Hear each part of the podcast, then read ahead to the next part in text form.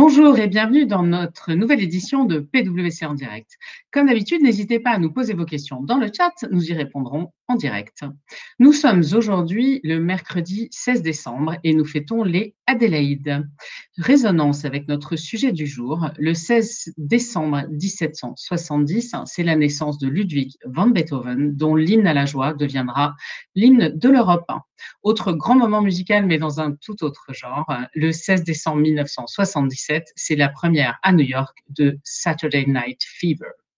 Dans l'actualité aujourd'hui, L'espion qui venait du froid, hommage unanime au grand maître de l'espionnage John le Carré. Carnet Rose, un bébé hippopotame, est né au zoo African Safari à Plaisance du Touche. Carnet Rose toujours, mais en Angleterre, Pippa Middleton attend son deuxième enfant. Vacances avant l'heure. Avis à ceux qui voudraient éviter les bouchons du vendredi soir. Notre Premier ministre a annoncé que les enfants pouvaient sécher l'école jeudi et vendredi. Comment occuper nos enfants pendant les vacances? Le Louvre a pensé à eux et a créé une appli, le Petit Louvre, avec histoire, podcast et jeux de pistes. Colorier la Joconde, un rêve devenu réalité. Culture toujours, quand aller au supermarché devient un enchantement musical. Renaud Capuçon s'est produit dans un hypermarché de Chambéry. Ça le change de la philharmonie. Problème de sommeil, stress, spleen. Mieux que les anxiolytiques, prenez un animal domestique. C'est dorénavant prouvé. La proximité avec les animaux nous fait du bien. On y croit, après trois ans de retard, inauguration en grande pompe du nouveau tronçon de la ligne 14 à Paris, qui avec ses trois stations de plus vous mène jusqu'à Saint-Ouen. Enfin, pensez à ramoner vos cheminées. L'OMS l'affirme, le Père Noël est immunisé contre la Covid et pourra donc assurer les livraisons de cadeaux. Place maintenant à notre sujet du jour. Dernière ligne droite pour le Brexit. Où en est-on? Quelles sont les actions à prioriser dans les prochains jours? Est-ce que cela représente des opportunités pour les entreprises françaises? À ce jour, beaucoup, beaucoup de questions restent ouverte. Pour nous en parler aujourd'hui, j'ai le plaisir d'être très bien entouré aujourd'hui encore euh, et d'accueillir Jimmy Zou, monsieur Brexit pour PwC en France, membre de l'Institut Montaigne et au conseil d'administration de la Chambre de commerce franco-britannique, José Manuel Moreno, avocat spécialisé en TVA et en douane, et enfin Thibault Grandjean, expert en douane. Messieurs, bonjour. Bonjour Cécile. Bonjour. Alors, une première question pour toi, Jimmy, en fait. Où est-ce qu'on en est là dans, le divorce avec, euh, le UK, avec le Brexit? On ne sait plus où on se, place. Oui, mais écoute, c'est vrai qu'on s'y perd un peu hein, dans, toute cette séquence euh, Brexit. Depuis le, depuis le 23 juin 2016, parce qu'en fait, euh, c'est vrai que le, résultat du référendum, c'était le 23 juin 2016, hein, donc ça, ça, date un peu. Bon, il faut quand même qu'on soit très précis sur un point, c'est que le Brexit a déjà eu lieu. Voilà, il a eu lieu quand même le 31 janvier 2020. Donc, euh, officiellement, la Grande-Bretagne ne fait déjà plus partie de l'Union européenne. Donc, ils ont fêté ça, il y a eu des, il y a eu des cotillons, des feux d'artifice un peu partout. Ils ne font plus partie de l'Union européenne. Et donc, nous sommes rentrés à partir de cette date-là dans une période dite de transition, le but étant de définir pendant cette période de transition les modalités de la future relation entre l'Union européenne et donc euh, la Grande-Bretagne, qui quittait cette Union européenne période de, transition qui se termine, euh, donc qui se termine donc à la fin, à la fin de cette année, avec évidemment la situation que vous vivez aussi bien hein, donc à la télé, à la, radio et euh, sur toutes les affiches que vous voyez. Bon, en fait, on n'a toujours pas d'accord. Donc, pour l'instant, on n'a aucun accord à date euh, entre, entre, entre l'Union européenne et, la Grande-Bretagne après donc cette, cette, cette fin d'année. Voilà, donc par défaut, on serait sur la Grande-Bretagne comme pays tiers. Mais du coup, c'est quoi les points bloquants en fait dans toutes ces discussions? Donc en fait, on a trois points bloquants euh, qui, ressortent majoritairement. Le premier, qui n'est pas le plus important, hein, parce qu'il ne représente finalement euh, que 0,1% des échanges entre l'Union européenne et la Grande-Bretagne, c'est la pêche. On parle beaucoup de la pêche. La pêche parce qu'il s'agit d'humains, parce qu'on a quand même euh, une très grosse partie de la pêche. Je rappelle quand même pour, que vous ayez en tête, 80% de, de, de, des bateaux qui pêchent dans les eaux, britanniques ne sont pas britanniques. Voilà, donc c'est quand même, important pour l'Union européenne. Bon, même si on est sur des volumes d'échanges relativement, relativement faibles. Donc, c'est la pêche qui est le premier problème. Bon, sachant également, bon, je, le dis quand même, on pêche dans les eaux britanniques, mais on transforme quand même en Union européenne. je ne pense pas que, les grands, que, la Grande-Bretagne soit très amateur de poissons crus. Donc bon, voilà, donc je pense qu'on a une chance de trouver euh, un accord sur, le, sur, la problématique de la pêche. Le second, le second sujet, c'est tout ce qui concerne en fait euh, la Cour d'arbitrage, euh, lorsqu'on a un litige euh, euh, et qu'on est une société anglaise en Union européenne. Donc aujourd'hui, c'est la Cour de justice de l'Union européenne qui arbitre les litiges hein, au sein de l'Union européenne et la Grande-Bretagne qui dit, ben, écoutez, si je quitte l'Union européenne, c'est pas pour être soumise en fait à la Cour de justice européenne. Et le troisième sujet, c'est vraiment très important, c'est ce qu'on appelle le level playing field, c'est-à-dire en faire en sorte que si la Grande-Bretagne a accès à, à l'Union européenne, il faut qu'elle respecte quelque part ben, les, mêmes, les mêmes contraintes hein, en termes d'environnement, en termes de fiscalité, parce que les Anglais, ça ce n'est pas la première fois, pourraient profiter de leur situation nouvelle pour faire un dumping fiscal, environnemental, normatif, et, c'est cela que l'Union européenne veut éviter. Voilà, c'est ça les vrais sujets aujourd'hui, avec un petit sujet sur la frontière irlandaise mm. qui tourne toujours, mais bon, voilà, ça à la limite, c'est un sujet qui, qui, est un peu plus mineur. C'est ça les grands, les grands points de blocage aujourd'hui. Hein. Et qu'est-ce qui se passe si on ne trouve pas de solution, en fait? Qu'est-ce qui se mm. passe euh, là en fin d'année? Parce qu'on approche, c'est dans quelques jours. C'est quoi les principaux impacts, notamment pour les entreprises? Dirais Le principal sujet, c'est que si au 1er janvier on n'a pas d'accord, la Grande-Bretagne deviendrait un pays tiers. Donc un pays tiers avec donc les règles qui s'appliquent dans ce cas-là, qui sont les règles de l'OMC, parce que la Grande-Bretagne ferait quand même partie de l'OMC, comme, comme la France, etc. Donc voilà, donc ça, ça sera un pays tiers avec donc toute la fiscalité, mais je pense qu'on détaillera plus loin avec José, Manuel et, d'autres collègues, en fait, ces points spécifiques de TVA. Donc, euh, donc la Grande-Bretagne tiers, donc plus de fiscalité, en effet, une logistique beaucoup plus compliquée. Donc tout cela quand même serait nouveau. je rappelle quand même que la Grande-Bretagne ne fait pas partie de, Schengen, ne fait pas partie des accords de Schengen, et qu'elle ne fait pas partie non plus de l'union de, la zone euro, donc ils n'ont pas l'euro. Donc bon, c'est-à-dire que c'est moins grave que si c'était un pays comme l'Italie, par exemple, qui, euh, qui nous quittait.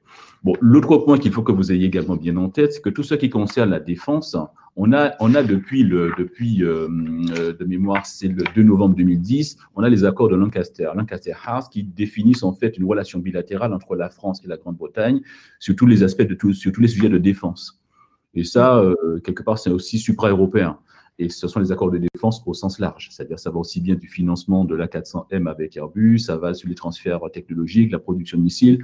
Donc tout cela, Brexit ou pas Brexit, accord ou pas accord, tout cela, finalement, ça ne changera pas grand-chose.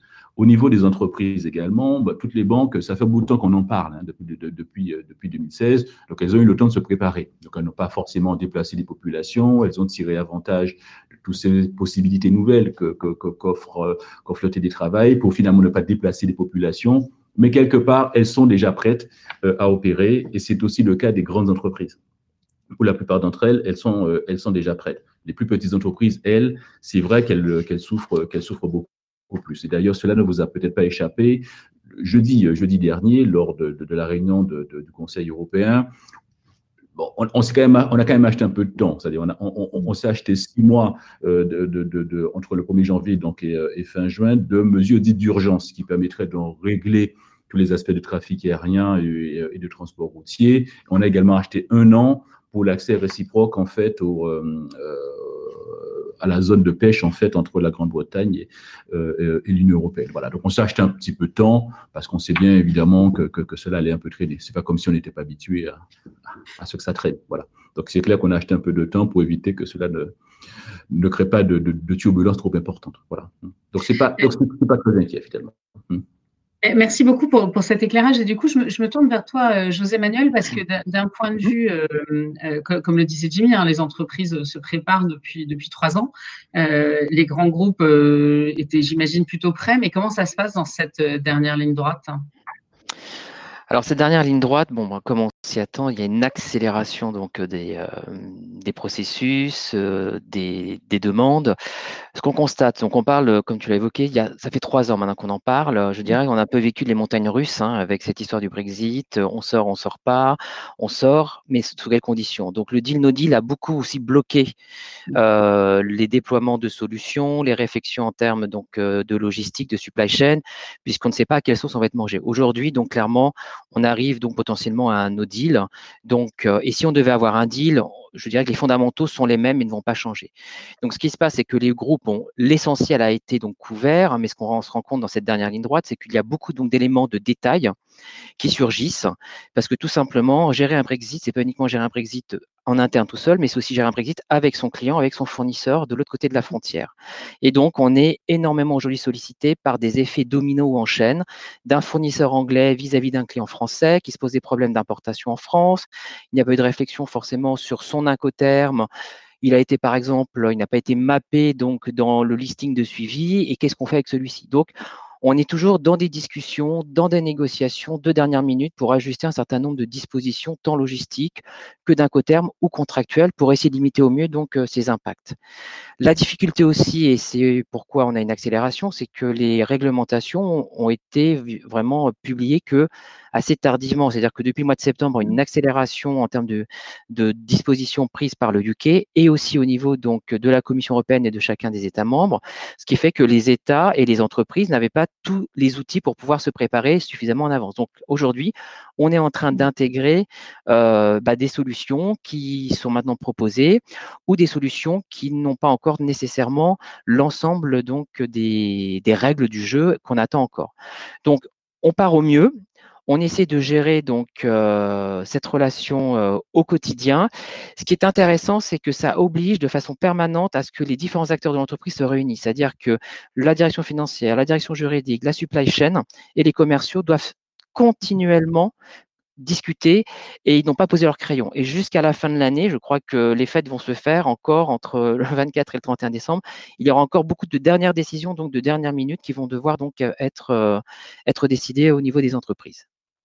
Et alors, je, je parce qu'on a une question d'un de, nos, auditeurs du jour. Quelles sont les conséquences du Brexit en matière de TVA et quelles déclarations faudra-t-il produire à compter du 1er janvier? Alors, de, façon basique, on a une frontière, la frontière, donc d'une relation intracommunautaire, on bascule à une relation export-import. Donc, la douane devient l'interlocuteur, le passage obligé pour tout flux de marchandises, c'est-à-dire qu'il y aura un ensemble donc, de formalités douanières à faire tant à l'entrée qu'à la sortie de la France de même du côté donc du UK, avec l'ensemble donc euh, des impacts qui seront en termes de mention sur facture, d'obligations donc de déclaration sur les déclarations de TVA, de documentation, etc. Donc on bascule finalement, ce que je dis souvent, c'est que le basculement avec euh, le UK, si vous avez déjà l'habitude de gérer le commerce international avec d'autres sociétés en dehors de l'Union européenne, vous basculez dans la même logique aujourd'hui. Euh, comme l'a évoqué donc Jimmy, on n'a pas encore donc de, règles particulières, donc on est sur des règles générales l'OMC et on va être donc dans l'import-export. Donc clairement, au 1er janvier, il faut changer le paradigme et traiter euh, le UK comme un État tiers. Merci beaucoup. Et alors, euh, du coup, qu'est-ce que tu conseilles aux entreprises euh, pour se préparer? Donc, j'entends de travailler ensemble avec les différentes directions de l'entreprise. Est-ce que tu as d'autres conseils de, du même type? Alors, en termes de conseils, c'est effectivement donc toujours cette fameuse connaître ses flux. Et on se rend compte qu'il euh, y a beaucoup de choses qui ne sont pas forcément mappées. Alors, le choix des entreprises, c'est du 80-20. On prend le maximum, mais on se rend compte que les 20% peuvent être euh, encore importants. Et il suffit d'un pour cent de transactions pour vous créer une obligation fiscale, TVA ou douanière, dans, au UK. L'exemple typique, aujourd'hui, l'incoterme, le DDP, lorsque vous vendez un anglais en DDP, vous avez de très fortes chances d'être obligé donc de faire l'importation, d'être immatriculé en douane et d'être immatriculé en TVA et de collecter éventuellement de la TVA sur la vente donc qui interviendrait après l'importation. Donc, si tout le projet est, euh, est, construit pour éviter une obligation fiscale au niveau local et finalement j'ai raté ce 1%, je vais me mmh. retrouver finalement dans la situation que je voulais éviter et avoir tous les impacts et les effets dominos. Donc, continuer ce mapping des flux et surtout essayer donc de, de, de, de maintenir la communication en interne et ça, c'est fondamental. Il faut absolument que chaque fois que quelque chose va bouger contractuellement, logistique, contra, euh, fiscal, il faut que tous les acteurs soient informés. Donc, l'information, la cartographie et euh, une continuité donc euh, dans le suivi. Après, des formalités, et là, les opérateurs sont courants, de la formalité douanière, de la formalité fiscale, des immatriculations. Tout cela doit être anticipé pour rappel, les administrations anglaises et françaises sont débordées aujourd'hui en termes de demandes de création de numéros de TVA, de demandes de numéros EORI. Donc, il y a clairement un engorgement donc, des administrations et ceux qui se réveillent un peu la dernière minute, malheureusement, vont devoir gérer cet effet timing qui est très compliqué puisque vous n'êtes pas le seul à décider du temps. C'est aussi les administrations qui doivent délivrer un service en temps et en heure. Donc, post 1er janvier, ça va se passer comment là?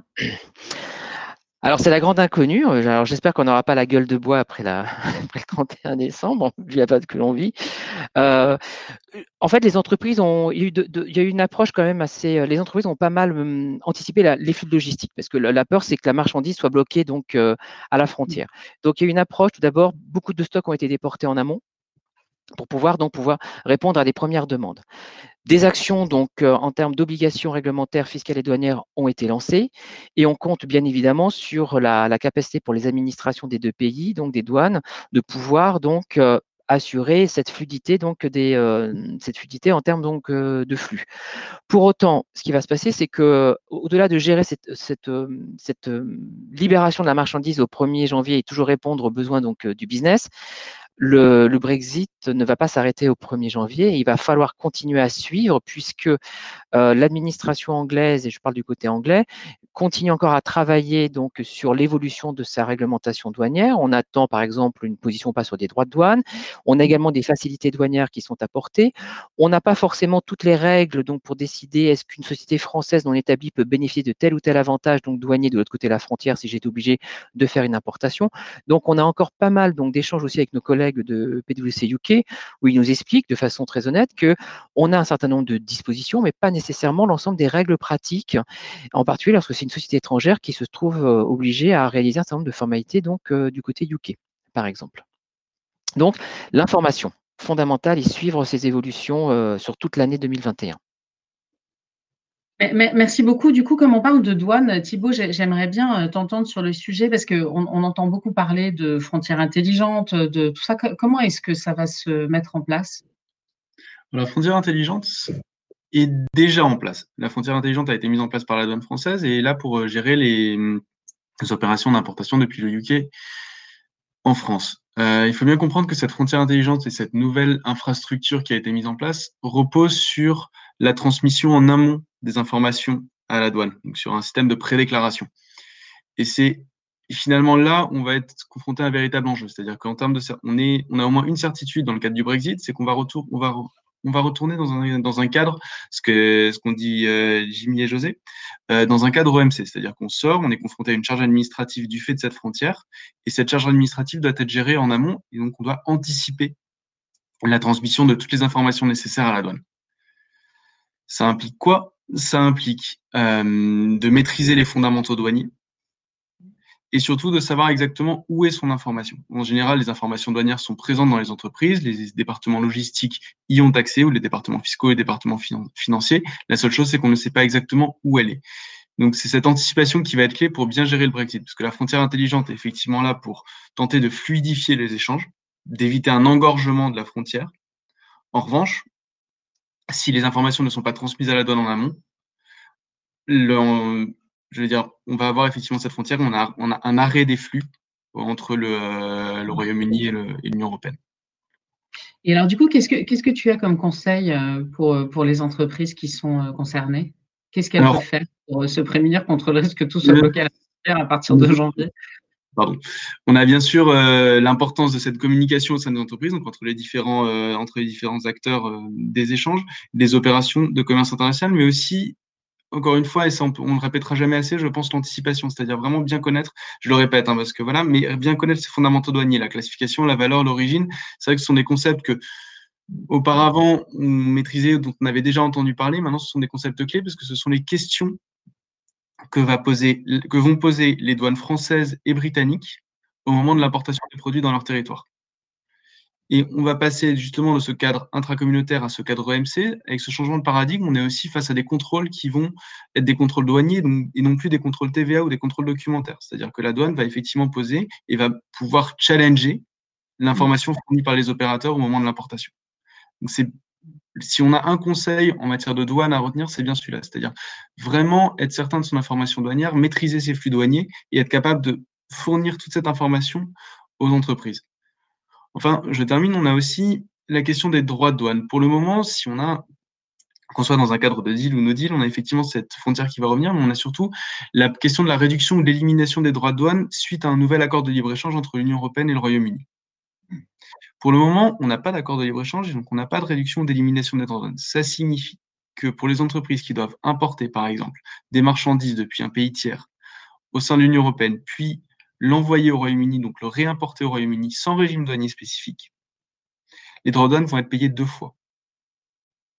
Et ça, c'est quelque chose qu'il faut aussi anticiper et qu'il va falloir euh, gérer grâce à des simplifications douanières ou euh, une modification potentielle des flux logistiques, ce qui n'est bien sûr pas toujours faisable.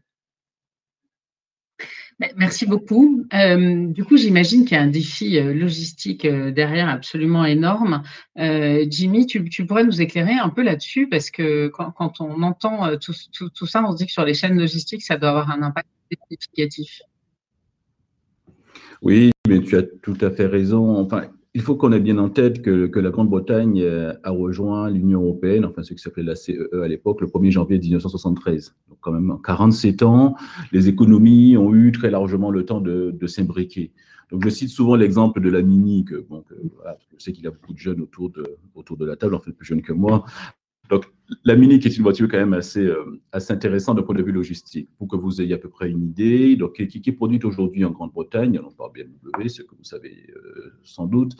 Aujourd'hui, euh, les deux tiers des pièces de cette Mini sont importées depuis, depuis donc l'Union européenne, dont certaines en, provenance également, en passant également par la Chine. Donc, je prends, je prends le fameux Villebrequin, c'est une pièce de voiture hein, que j'ai découvert également. Ça vient de France, voilà, c'est Saint-Étienne voilà, qui est réputé pour les, pour Vous avez les, les, pneus qui viennent, qui passent par Clermont-Ferrand, vous avez des pièces qui passent également par l'Espagne, vous avez le cuir pour, les options cuir qui viennent de l'Italie.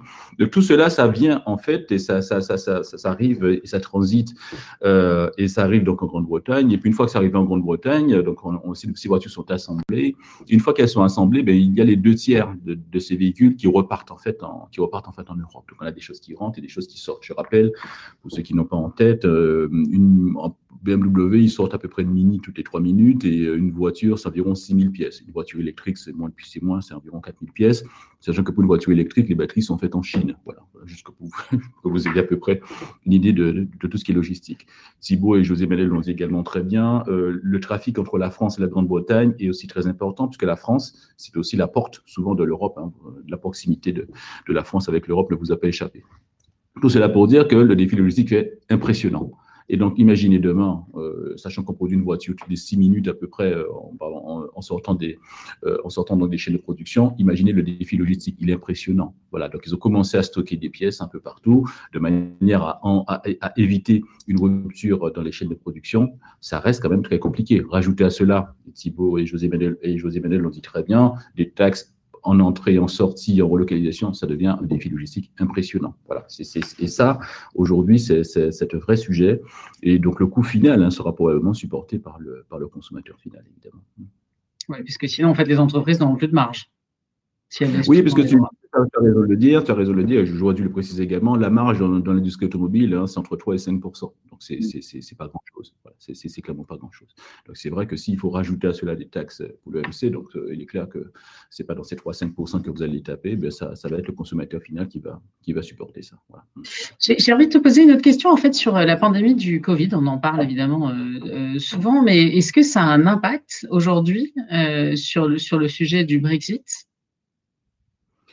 Ben, la réponse, c'est ben oui, oui. Euh, ça a deux sujets. Bon, au-delà du fait que ça rajoute une crise à une crise, hein, ça, c'est déjà quand même important. Je, rappelle les derniers chiffres du chômage qui sont sortis en Grande-Bretagne. Hein, ça n'a jamais été aussi élevé. Ça reste à 4,9%.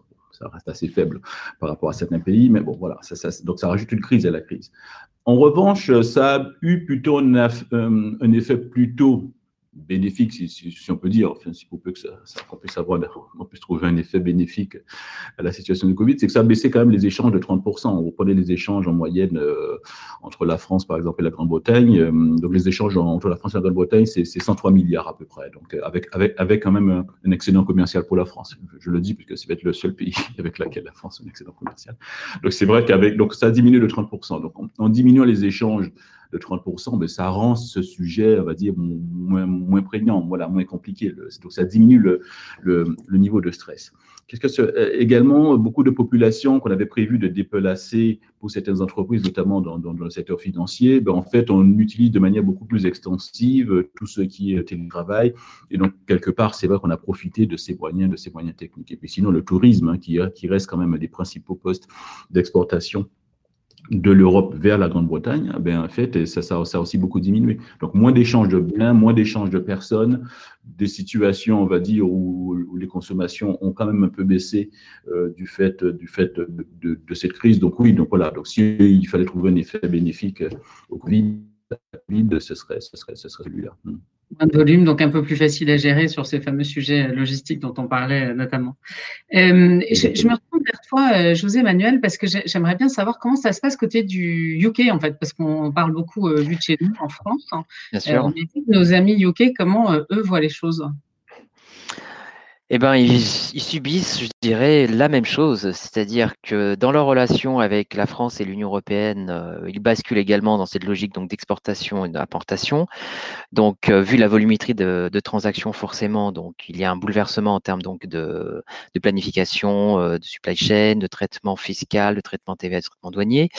ils ont aussi une autre donnée, c'est la relation avec l'Irlande du Nord, donc qui aujourd'hui crée aussi donc une zone à part en termes donc de traitement TVA douanier. Et euh, lorsque l'on a donc euh, ce genre donc de, questions, on se rend compte que euh, au niveau donc du UK, de la Grande-Bretagne, il n'y a pas nécessairement encore toutes les lignes directrices sur la gestion des mentions sur facture, du traitement de la TVA d'une opération entre une irlandaise et une GB, etc. Donc on a clairement aujourd'hui le même même souci, même préoccupation. Et surtout, il ne faut pas oublier quelque chose, c'est que les sociétés donc anglaises ont perdu la nationalité européenne. Et ça, c'est très important. C'est-à-dire que l'accès à un certain nombre de facilités douanières ou TVA en tant qu'Européens, désormais, ça leur est interdit, sauf à établir une succursale ou un établissement stable. Mais tout ça, c'est encore de la planification de l'organisation pour pouvoir revenir dans le jeu européen. Donc, euh, clairement, il y a aussi de, ce côté-là une, perte significative euh, qui n'est pas uniquement sur le terrain de la douane et de la fiscalité, mais aussi sur la partie réglementaire, etc., qui n'est pas le sujet d'aujourd'hui. Mais euh, effectivement, il y, a, il y, a, quand même un effet collatéral qui est très important pour eux et qui n'est pas un avantage. Alors, messieurs, je, vous demanderais bien à tous les trois un conseil pour nos auditeurs du jour, euh, chacun dans vos domaines. Euh, du coup, euh, peut-être Jimmy, on commence par toi. Un conseil pour les entreprises.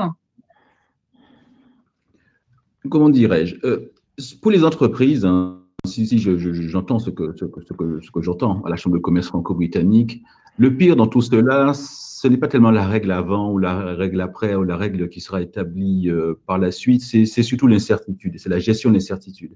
Ce que je peux dire quand même, c'est que le 1er janvier, l'incertitude disparaîtra. Et, pour un chef d'entreprise, la disparition de, de facteurs d'incertitude, ben finalement, quelque part, c'est déjà un point très positif. Voilà. Donc le Brexit dur arrivera probablement, ça ne sera pas si grave que ça.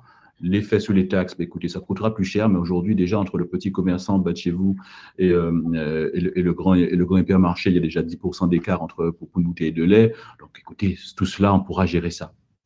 L'incertitude se termine le 1er janvier et cela, c'est très bien. Voilà. José Manuel, est-ce que de ton côté, tu as un conseil euh, pour nos auditeurs qui nous écoutent aujourd'hui? Alors, j'ai envie de dire que l'incertitude, effectivement, deal ou no deal, ça y est, on est fixé. Après, c'est toujours la feuille de route. Et donc, comme je l'ai dit tout à l'heure, la feuille de route ne s'arrête pas au 1er janvier. Les choses vont évoluer, les administrations vont s'évoluer. L'Angleterre, euh, la Grande-Bretagne reste donc très imprégnée par les règles communautaires en termes de douane et de TVA. Rien ne nous permet donc d'anticiper le fait qu'ils vont s'y détacher de plus en plus et avoir une évolution de plus en plus autonome. Donc ce socle commun va s'effriter. On s'attend à ce qu'il y ait des évolutions réglementaires douanières euh, et, TVA de leur côté, pour des raisons aussi d'opportunité, donc euh, commerciales, etc., d'attractivité. Donc pour moi, c'est l'information permanente. Le Brexit doit être, doit être suivi et on s'attend encore à pas mal d'évolutions. Et comme je dis souvent, donc le diable se cache dans les détails et une petite évolution peut avoir de très forts impacts euh, en termes de traitement douanier et TVA. Donc vigilance, vigilance et information. Et Thibault, est-ce que toi aussi tu aurais un conseil à donner à nos auditeurs Oui, bah, dans la même veine que ce que vient de dire José, c'est vrai que euh, l'information est extrêmement importante et aussi la cartographie des flux, bien avoir en tête les opérations qu'on a avec le Royaume-Uni pour être capable d'anticiper les impacts, qu'ils soient réglementaires, douaniers, fiscaux, financiers. Voilà, et surtout avoir une communication constante avec euh, ses partenaires au Royaume-Uni pour les entreprises françaises parce que ça permet aussi de négocier un certain nombre de facilités et d'éviter des frottements inutiles? Bon, alors, messieurs, je vais, vous demander. Alors, je, vois qu'il y, a plusieurs questions euh, apparemment. Euh, on, a 37 questions qui ont été posées euh, dans, le chat, mais que malheureusement, nous n'avons pas pu voir au cours de cette webcast. Donc, nous y répondrons après. Je suis absolument désolée de cet incident technique. Vous voyez que c'est vraiment du direct avec les aléas qui vont avec. Je, voudrais vous passer la parole chacun pour un ou deux mots. Vous allez comprendre pourquoi c'est un ou deux mots. deal ou no deal? Jimmy No deal. Voilà. José Manuel. no deal. No deal. Thibaut. No deal. Bon, eh bien, écoutez, en tout cas, merci. Un, grand merci euh, à vous trois pour votre éclairage, euh, parce que c'est vrai qu'on attendait ça depuis euh, trois ans, comme on le disait, et que, et que ces derniers jours montrent une certaine nervosité sur le sujet. Donc, un grand merci d'être venu partager avec nous. Encore désolé pour ce sujet sur les questions dans le chat, mais je vous assure que nous allons y répondre, parce que nous allons les récupérer après la webcast, et donc nous prendre en contact avec vous pour répondre à vos questions. il me reste à vous remercier pour votre présence fidèle.